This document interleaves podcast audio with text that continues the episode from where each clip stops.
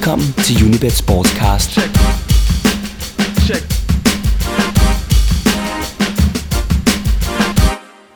Velkommen til en særudgave af Unibet Sportscast, hvor vi i denne uge har valgt at stille skarpt på året 1992. Og for en gang skyld så handler det ikke om den sommer, hvor et landshold, der kom med på afbud, snød hele fodboldverdenen ved at blive europamester. Derimod så handler det om tre vigtige begivenheder, der på hver sin måde har været med til at definere, hvordan topfodbolden har udviklet sig. Mit navn er Per Max. Året er 1992, og ikke bare én, men tre revolutioner i fodboldens verden står for døren. Måske er det fordi, at Danmark i denne sommer sensationelt har vundet EM i fodbold, at vi ikke rigtig bemærker det heroppe mod nord. Men ikke desto mindre er det tid til omvæltninger i stor stil. Og det er mere vidtrækkende konsekvenser for sporten, end at et lille land har vundet EM-slutrunden. I Tyskland der køber Leo Kirch rettighederne til at vise Bundesligaen, og i den forbindelse lancerer han med programmet RAN på tv-kanalen Sat1 ikke bare et monopolbrud, men også et markant stilskifte for, hvordan fodbold dækkes på tv. I England ændrer den bedste række navn til Premier League, og en anden mediemogul, australsk fødte Rupert Murdoch, bruger millioner af pund på at købe rettighederne til sin tv-kanal Sky. Og endelig er det i dette efterår, i sæsonen 92-93, at den anden turnering, Mesterholdenes, rebrandes til Champions League, der for første gang indføres et gruppespil mellem de bedste. Hver af disse hændelser er en lille revolution, der for alvor markerer pengenes indtog på fodboldens scene. I hvert fald er beløbene nu af en helt anden størrelse end hidtil. Og det skal inden længe smitte af på den europæiske topfodbold, og i endnu højere grad skabe den virkelighed, der er fodbold her 20 år senere. Det er det, man kalder et paradigmeskift, for det handler i høj grad om, hvordan fodbolden blev forvandlet fra en sportsgren til entertainment i prime time. I England er det frem for alt tv-pengene, der kommer til at skabe forskellen. Navnet Premier League er også stadig noget, folk lige skal vende sig til. Men det, at den bedste engelske række nu er et brand, er noget helt nyt. Engelsk fodbold har altid været en del af den europæiske hverdag, specielt i Skandinavien, hvor tipslørdag i Danmark hver weekend samlede fædre og sønner foran tv's monopolkanal. Men på europæisk plan, der var England stadig bare en blandt mange vigtige ligaer. Det kommer dog til at ændre sig. For inden længe vil Premier League være den bedste i Europa. Hvad angår penge og stjernespillere, vil England snart kunne udkonkurrere Serie A, Bundesligaen og La Liga. Pengene fra tv giver de engelske klubber den fordel, at de ikke bare kan betale markant større transfersummer for de bedste spillere. De kan også give dem væsentligt mere i løn. Stjerner som Cantona, Deschamps, Sola, Vialli og Klinsmann kommer i de kommende år til, og allerede i 1992 aner nogen allerede, at England inden længe vil kunne tiltrække verdens bedste spillere, ene alene på grund af pengene. At det engelske landshold, der i 1990 var i VM-semifinalen, og som stadig har ry for at være et af verdens bedste, snart vil mangle kapaciteter, fordi de unge spillere i de engelske klubber bliver fortrængt af udlændingene, det har de færreste dog en tro på. Historien om Premier League begynder i 1990. I efteråret 1990 mødtes direktøren for LWT, der står for London Weekend Television, Greg Dyke med repræsentanter for de daværende Big Five i engelsk fodbold. Det var dengang Manchester United, Liverpool, Everton, Arsenal og Tottenham. Han ville tale forretning med dem. Dyke han havde en plan. En plan, der skulle få de bedste klubber ud af deres mangeårige samarbejde i The Football League og få dem til at skabe deres egen bedste række, The Premier League. En liga, hvis økonomiske potentiale frem for alt ville komme de store klubber til gode, og naturligvis være en attraktiv handelsvare for tv-selskabet, der kom til at sidde på rettighederne. Det regnede Dyke naturligvis med, vil blive hans selskab, LWT. At de bedste hold kunne forhandle deres egne tv-kontrakter var den store nyskabelse, og dermed et opgør med den form for kollektivisme, der havde præget forhandlingerne hidtil – for naturligvis vil flertallet af seere hellere have Liverpool og Manchester United på skærmen end Bournemouth og Torquay. Og gulderoden var der også, at i den kommende Premier League, der ville topklubberne beholde tv-pengene, hvor de tidligere havde måttet dele dem med de øvrige klubber i The Football League. Men selvom det var Greg Dyke og LWT, der var initiativtagere til Premier League, ja, så kom tv-rettighederne til at havne et ganske andet sted. Præcis hvordan det lykkedes for Rupert Murdoch og hans B-Sky B-koncern at sikre sig rettighederne, synes at være en velbevaret hemmelighed. Og spekulationerne omkring det har der også været mange. Men journalisten David Conn fra den engelske avis The Guardian, han har en teori, der virker ret plausibel. Aftalen mellem Sky og klubberne blev underskrevet i maj 1992. Den havde en værdi af 304 millioner pund og var på det tidspunkt den største tv-aftale i britisk sportshistorie. Men scenariet bag Premier League og salget til Sky, det er et scenarie, som David Conn beskriver. Det er en spændingsroman værdigt. Det scenarie, som David Kahn beskriver omkring dannelsen af Premier League, er en spændingsroman værdigt. Da beslutningen om, hvem klubberne, eller afhopperne, som de snart blev døbt, skulle sælge tv-rettighederne til, var LWT naturligvis store favoritter. Ikke alene var stationen og Greg Dyke initiativtager til hele projektet, men LWT havde allerede stor erfaring med at handle fodboldrettigheder. Derfor anså de fleste det som nærmest for givet, at det ville blive stationen, der i sidste ende ville gå af med sejren i rettighedskampen om den nye Premier League. Desuden galt det for afhopperne om at få opbakning fra det engelske fodboldforbund, The FA, da den nye liga ellers ville være helt uden legitimitet. Arsenals næstformand David Dean gik i dialog med FA og udnyttede blandt andet, at FA og The Football League ikke var de bedste venner. Og da FA så Premier League som en mulighed for at undergrave The Football Leagues magt, så gik de med på at støtte Premier League-projektet. Men det vigtigste var stadig at få solgt tv-rettighederne. Og det er her, det bliver rigtig spændende. For Greg Dyke og LWT følte sig forholdsvis sikre på, at de ville få de lukrative rettigheder. Det var jo dem, der var kommet på ideen. Og deres første bud på 205 millioner pund var der også yderst attraktivt, troede de. For i mellemtiden så havde en anden spiller meldt sig på banen. Rupert Murdoch. Og det overraskede LBT, at Murdoch Sky overbød dem i første runde. For Murdoch og Sky var rettighederne nærmest livsvigtige i satsning på at få flere seere til satellitkanalen. Auktionens sidste budrunde var hemmelig, og i den forhøjer LWT deres bud til 262 millioner pund. Et hidtil uset højt bud for nationale fodboldrettigheder, men ikke desto mindre for lavt. For, som David Conn skriver, så forlod Tottenhams formand Alan Sugar rummet i en pause og foretog et enkelt telefonopkald til The Royal Lancaster Hotel.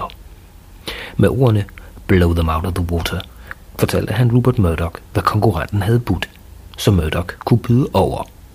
Og det gjorde han. Og for 304 millioner pund var Premier League-rettighederne på Skys hænder. Hvorfor ville Alan Sugar falde de øvrige klubchefer i ryggen og hjælpe Rupert Murdoch til rettighederne? Jo, forklaringen skal findes i, at titlen som formand for Tottenham kun er Sugars hobby. Hans dayjob er administrerende direktør for Amstrad, et firma, der havde en eksklusiv aftale med Murdoch Sky om at levere satellitmodtagere og set-top-bokse til tv. Og Sugars sammenfaldende økonomiske interesser med Murdoch skulle således være årsagen til, at rettighederne havnede hos Sky og det satellitbaserede tv frem for LWT's landbaserede. Han var nemlig en af de eneste forsamlede klubformænd, der hele tiden havde været på Skys side. De øvrige formænd var skeptiske ved tanken om at overlade de vigtige fodboldrettigheder til en kanal, der kun var tilgængelig i et begrænset antal britiske hjem. Men den 27. maj 1992 var eksperimentet en realitet, og The Premier League var født. Og dermed blev hovedet for alvor skilt fra kroppen. The Football League driver stadig de tre lavere engelske rækker, hvor den gamle anden division nu fik navnet The Championship, mens Premier League er en organisation for sig selv. 104 års historie med en samlet fodboldliga var forbi. Og revolutionerne var kun lige begyndt. For den massive kapitalindsprøjtning til klubberne i den bedste engelske række gjorde det muligt for de engelske klubber at tiltrække stjernespillere fra udlandet ved at overbyde de kontinentale konkurrenter og lokke med højere løn. Reaktionen, den udblev ikke. I 1992 var der 11 udenlandske spillere på de mandskaber, der spillede den første runde i Premier League. En juledag i 1999, ja der kunne Chelsea som det første hold sende et helt mandskab på banen uden englænder. Og i 2005 blev Arsenal det første hold med en 16-mands trup uden en eneste med engelsk pas. Anno 2012, der har den gennemsnitlige Premier League-klub 16 udenlandske spillere, og under 35 procent af førsteholdsspillerne er englændere. Til sammenligning er 70% af spillerne i League 2, altså 4. division, englændere. Premier League er ikke længere en liga, der appellerer mest til britiske fans. Tværtimod er Premier League måske det mest globaliserede liga-brand af alle, med fans i alle afkroge på kloden. At prisen for dette er, at den engelske identitet gradvist er ved at forsvinde, det er en anden historie. Og som et pudsigt faktum, så kan man her tilføje, at det faktisk aldrig er lykkedes for en engelsk manager at vinde Premier League indtil nu. De hidtidige 19 titler som mestertræner er gået til to skotter, en franskmand, en portugiser og to italienere. Så Alex Ferguson fra Manchester United har vundet titlen 11 gange, Arsene Wenger har vundet med Arsenal tre gange, Jose Mourinho og Chelsea to gange, og så har Kenny Dalglish og Blackburn Rovers, Carlo Ancelotti og Chelsea og Roberto Mancini og Manchester City hver taget titlen én gang. En anden morsom detalje er, at det er en bank, der er hovedsponsor for verdens mægtigste liga. Siden 2001 har Barclays Bank i en eller anden form været hovedsponsor. Mellem 2001 og 2004 hed den Barclaycard Premiership.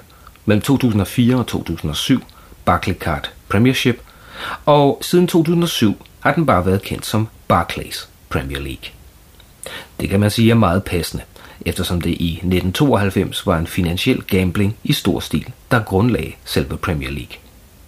Og kombinationen af Sky's satellitstrategi, publikumsinteressen og naturligvis spillets kvalitet, den har indtil i dag været sig at være både banebrydende og succesfuld. Det samme gælder den måde, hvorpå klubberne forhandler disse tv-rettigheder, nemlig kollektivt. Modsat for eksempel La Liga, der forhandler de engelske klubber samlet, så det ikke bliver muligt for nogle få at sætte sig på de mest lukrative aftaler, og dermed splitte ligaen op i nogle få store, og så alle de andre. At den engelske liga er ved at knække, er således ikke tv-rettighedernes skyld, men derimod en udløber af netop disse. TV-pengene ligger i tre separate dele. Halvdelen de fordeles ligeligt mellem klubberne, en fjerdedel fordeles på basis af, hvordan holdene slutter i ligaen i sæsonen, det vil sige, at nummer 1 får 20 gange mere end nummer 20. Og den sidste fjerdedel, ja, den udbetales efter en fordelingsnøgle, der favoriserer de hold, der vises mest på direkte tv. Det betyder naturligvis, at det er topklubberne, der igen får mest. Endelig så fordeles pengene fra udenlandske tv-transmissioner ligeligt mellem alle 20 hold. Det var Premier League-rettighederne, der de facto reddede B-Sky B, og som i alle årene har vist sig at være den ideelle cash cow for koncernen i England. Ikke mindst fordi de havde eneretten. Den blev nemlig først brudt i august 2006, da et EU-direktiv slog fast, at der ikke måtte være eksklusivitet på området. Og Setanta Sport fik retten til to af de seks pakker, som kampene fordeles i. Men det er stadig Sky, der er nærmest synonymt med Premier League i England. Og det kom da heller ikke som nogen større overraskelse, da koncernen i juni 2012 nok en gang fornyede kontrakten. For svimlende 3 milliarder pund er rettighederne fortsat på Murdoch-koncernens hænder frem til 2016. Og glæden var stor. Ikke mindst hos Richard Scudamore, formanden for Premier League-klubberne, der havde forhandlet den nye aftale på plads. Han sagde ved offentliggørelsen af aftalen, at den vil enable our clubs to plan sustainably for the foreseeable future. Altså gøre det muligt for klubberne at planlægge fornuftigt for den fremmede fremtid. Men der er, som flere eksperter påpeger, et stort men ved lige præcis det statement. For mens aftalen har gjort Biscay Bis ejere yderst velhavende, ja, så har klubberne haft anderledes svært ved at skabe sig en sund økonomi, trods de sidste 20 års pengestrøm. I sæsonen 2010-2011, ja, der kunne 8 klubber notere sig et overskud, mens 12 kørte med tab. Og forklaringen er i grunden enkel. Produktet, som deres agenter kærligt kalder spillerne, har nemlig skruet lønniveauet så voldsomt i vejret, at de sluger det meste af tv-indtægten. Revisionsfirmaet Deloitte har regnet ud, at Premier League har de højeste lønomkostninger i moderne fodbold – i sæsonen 2010-2011, ja, der var de på 1,7 milliarder euro, hvilket er 600 millioner euro mere end nummer to på listen. Den samme rapport illustrerer også kontrasten mellem tjenere og skyldnere. Manchester City opererede med et underskud på 82 millioner pund, mens bysbørnene fra United tjente 100 millioner. Og det på trods af, at United med lønomkostninger på 153 millioner pund har den tredje dyreste trup i England, mens City har den næst dyreste til 174 millioner pund. Men United har gennem de sidste 20 år været et af verdens største globale fodboldbrands, mens City først har høstet sportslig succes for nylig. Og kort sagt betyder det, at United kan sælge flere trøjer og merchandise på verdensplan, end City kan. Den mest løntunge trup i England er jo et Chelsea, der betaler sine spillere 191 millioner pund om året. Og det er jo et 8. år i træk, at London-klubben har prædikatet den dyreste. Spillerlønningerne er den væsentligste grund til, at klubberne bløder. En blødning, der kan fortsætte, lige så længe rige mænd er villige til at dække hullerne. Men i samme øjeblik de ikke er, ja, så kan problemerne lynhurtigt vise sig. Klubberne i Premier League betaler samlet set 70% af deres indtægt i løn. Men udsvingene, de er store. Manchester United bruger for eksempel 46% af indtægten, mens Manchester City bruger 114% af sine indtægter på lønninger alene. 114%. Den lader vi lige stå et øjeblik. Det kræver ikke en højere handelseksamen at kunne regne ud, at den tendens er uholdbar. Og hen over sommeren 2012 er de kritiske røster der også blevet højere. For dels er det UEFA's planer om at indføre Financial Fair Play, der dikterer, at klubberne som minimum skal gå i nul, der kan blive det helt store problem. Blandt andet fordi, at selv ikke en solid stigning i tv-indtægterne, hovedsageligt baseret på øgede indtægter fra lande uden for de britiske øer, har været nok til at følge med lønningernes himmelflugt, hvor for eksempel en reserveangriber som Carlos Tevez stadig tjener 200.000 pund om ugen. Og netop Manchester City, som Sheikh Mansour sponsorer med 350 millioner pund, kan blive den første klub i stormvær, eftersom Sheikhen fra Abu Dhabi også sponsorer både klubbens trøjer og stadion via sit ejerskab af Etihad Airways.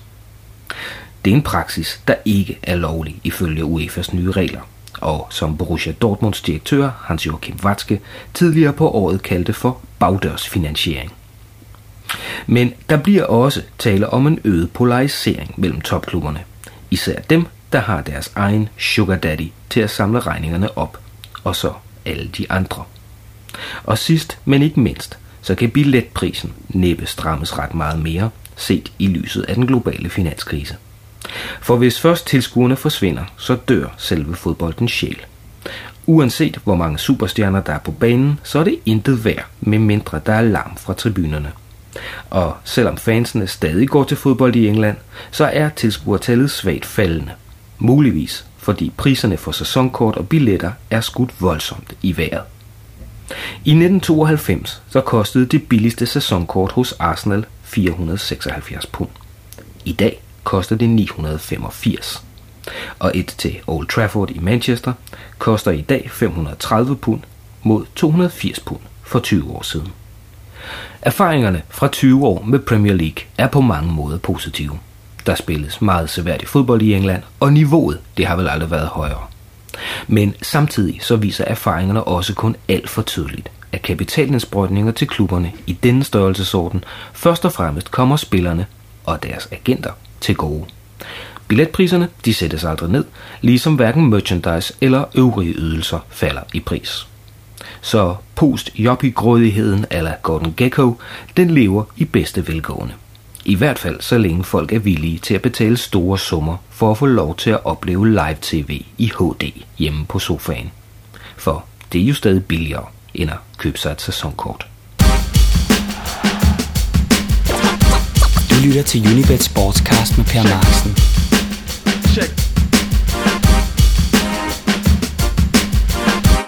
I årene 1988-92 var Bundesligaen lige med Anfif på RTL. Her kunne den joviale vært Uli Potowski med sine karakteristiske krøller nærmest forvandle Bundesliga-runden til et lille comedy show hver uge. Et stykke fra det traditionelle sportsshow, der var præget af en nærmest manisk faktafetish, tilsat vanlig tysk grundighed og effektivitet. Ikke så meget udenomsnak, men korte og koncise reportager tilsat de vanlige to-tre kæmperpositioner kamp, analyse og videre. Kun i glemt var der fokus på de enkelte spillere, der som regel skulle have skåret et par gange for at få et interview. Med Anfif var det blevet lidt løsere og knap så formelt som sportsjav, men dog stadig uden de store dækkedarer. Det skulle Rand i midlertid snart lave om på. Ikke bare var værter nu blevet markant yngre. Tempoet i udsendelsen blev sat mærkbart op, og den vante formel lavet om. Nu kom der pludselig mere fokus på spillerne. Ordspillene fra verden blev sjovere, og tonen var lige på og hårdt. Det var dramaet, der kom i fokus.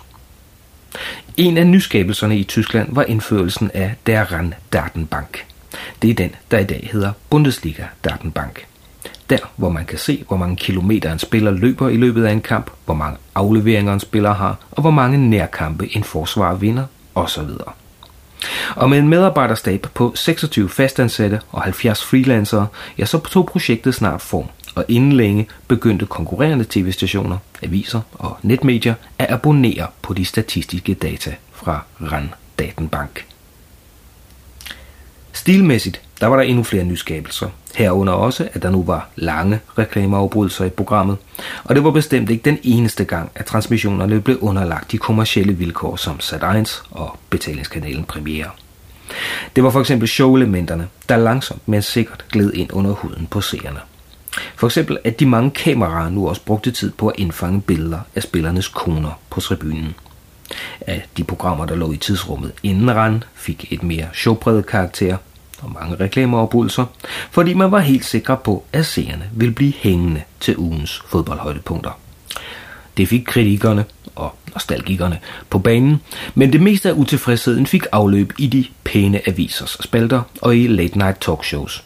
Så udviklingen den kunne ikke stanses. De gange, hvor Ran omlagde udsendelsen, der skete det ene og alene for at justere på seertallene.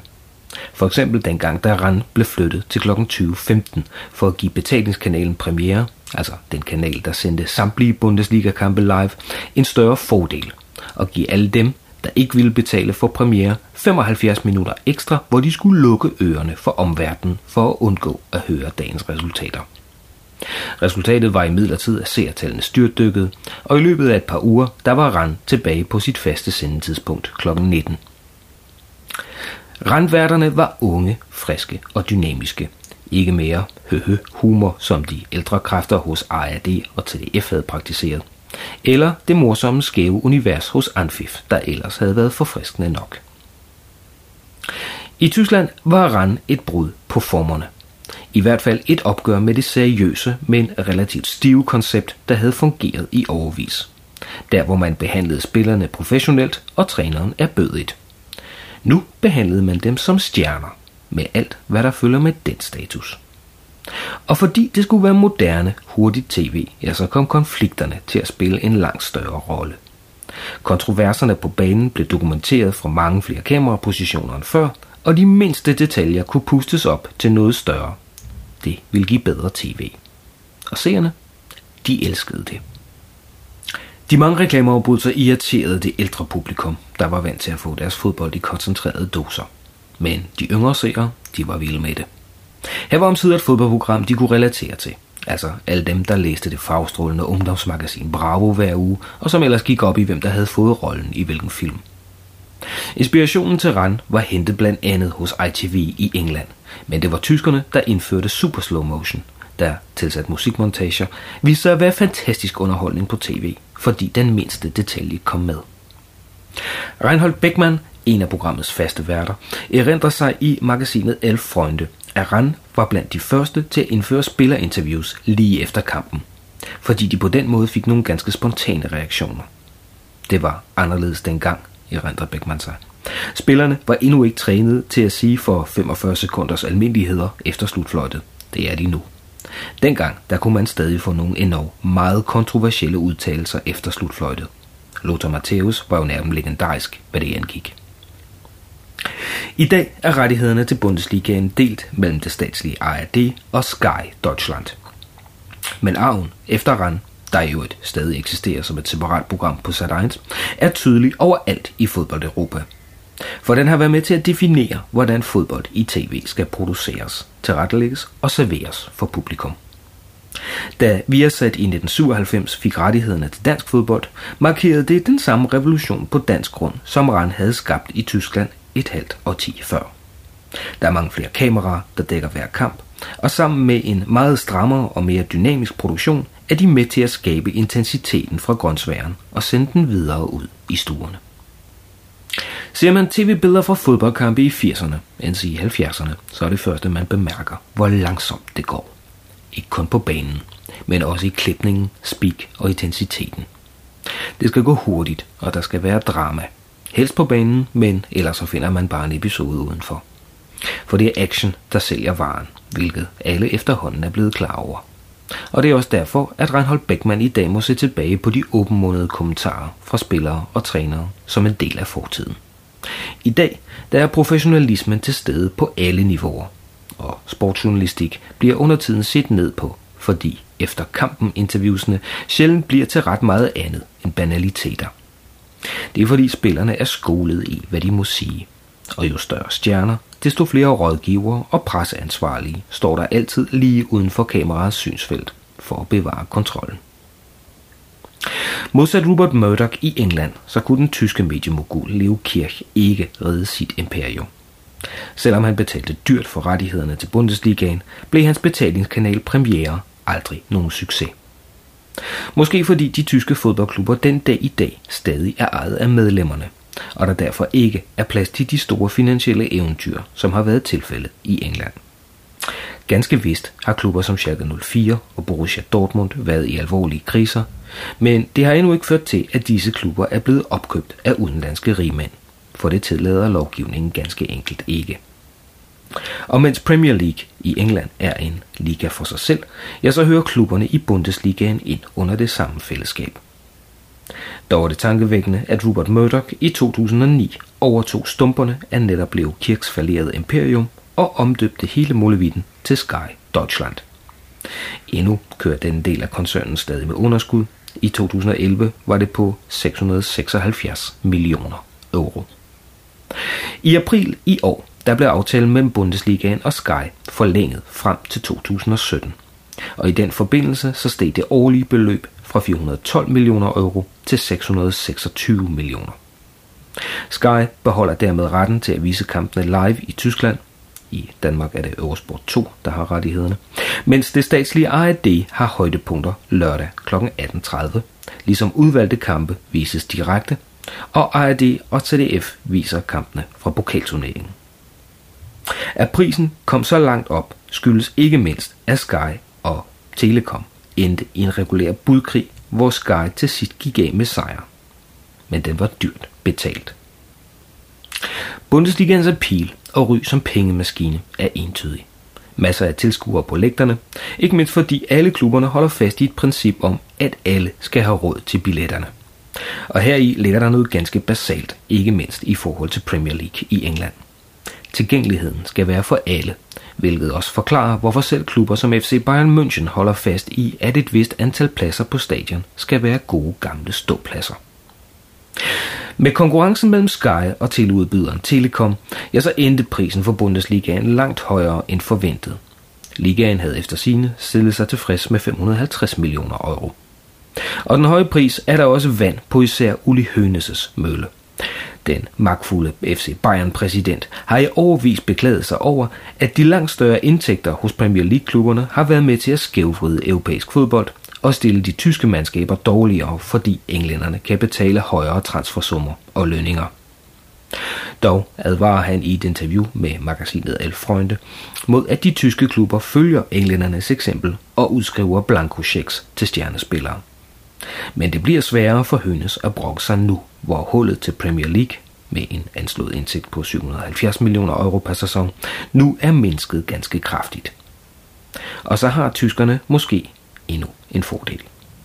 UEFA's planer om indførelse af et finansielt fair play, der skal sikre en sund forretningsøkonomi hos klubberne, det vil især få klubberne i England og Spanien ud i vanskeligheder. De har nemlig brugt mange penge uden at tænke på bundlinjen. Ikke mindst fordi mange af dem er ejet af rigmænd eller konglomerater, der har kunne udradere underskuddet efter hver sæson. At det endte med at blive forlænget i Tyskland, er i grunden ikke så underligt. Sky sikrer pengene fra hardcore fans, der vil have kampene live, og ved at inddrage det statslige ARD, ja, så er bredden og dermed den folkelige appeal også sikret for fremtiden. Don't change a winning team. Og arven efter fodboldprogrammet RAN lever i øvrigt i bedste velgående. Uanset hvor man ser fodbold i Europa i dag, er opskriften mere eller mindre den samme. Hurtige billeder, hurtig klipning, smarte kommentatorer og altid en skandale eller spekulativ historie lurende i horisonten. Du lytter til Unibet Sportscast med Per Marksen. Check.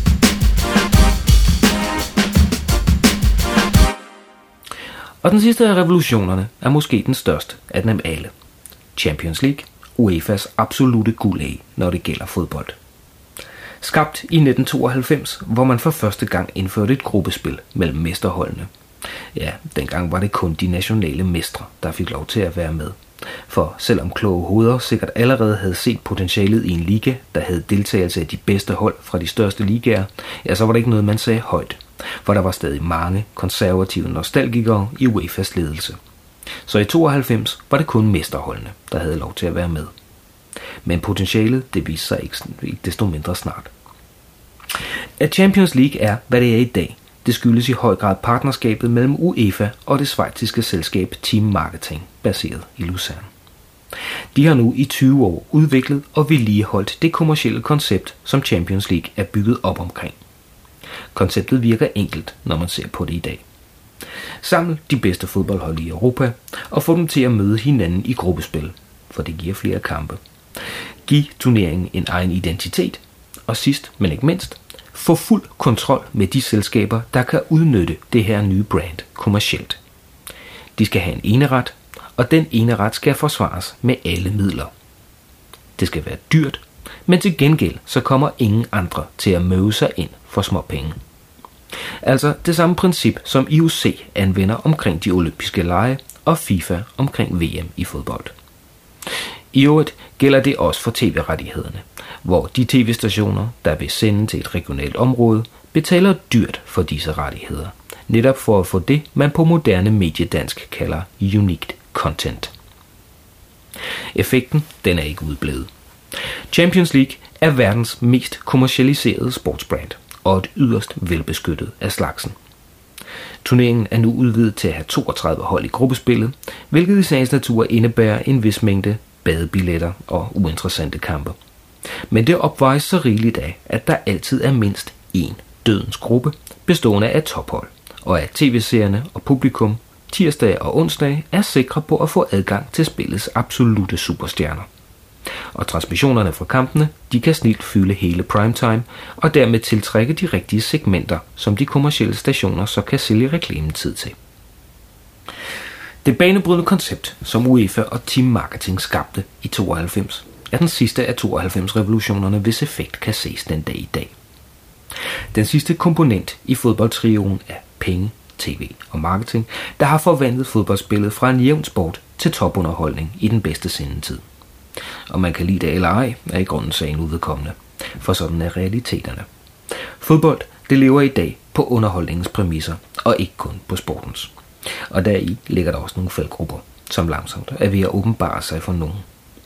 For eksempel at akut pengemangel kan rive gulvtæppet væk under nogle af de klubber, der ikke har praktiseret rettidig finansiel omhu.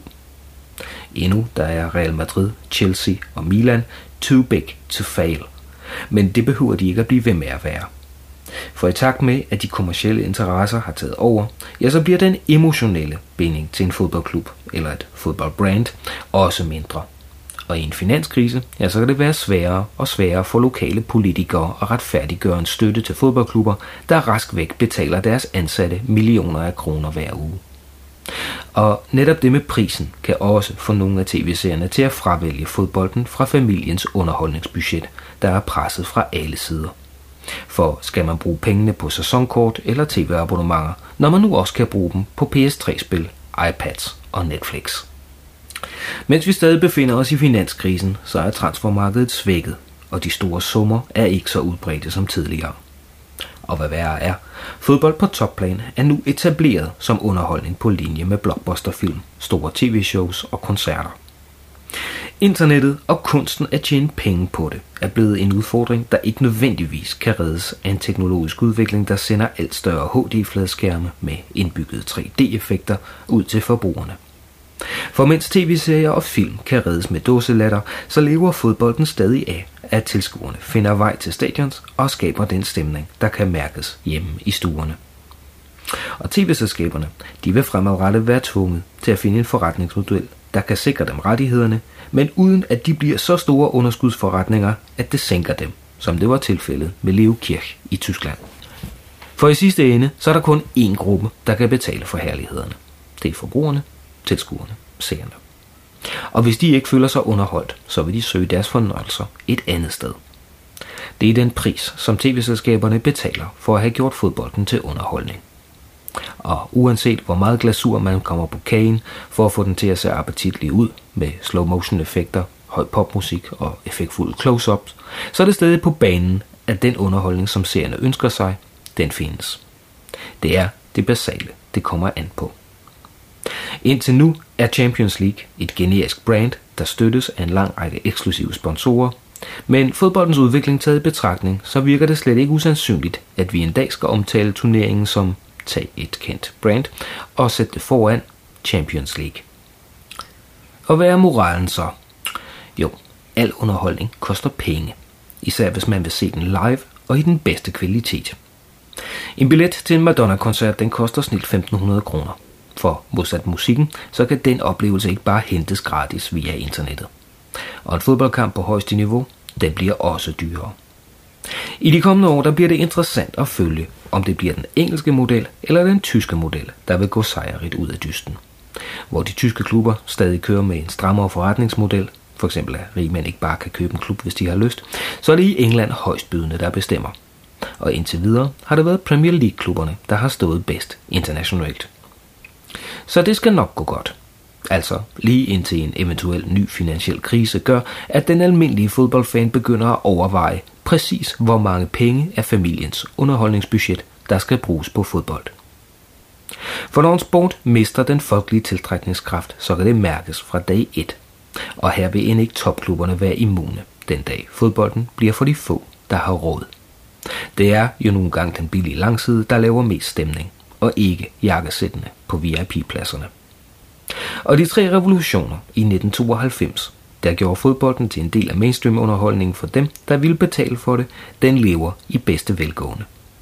Og fra at have været revolutionerende, er den blevet lige præcis det andet, nemlig mainstream. Det er den virkelighed, som vi fodboldfans har at forholde os til her 20 år efter revolutionernes. Du har lyttet til en særudgave af Unibet Sportscast. Andreas Stefansen sad i teknikken, og mit navn er Per Maxen.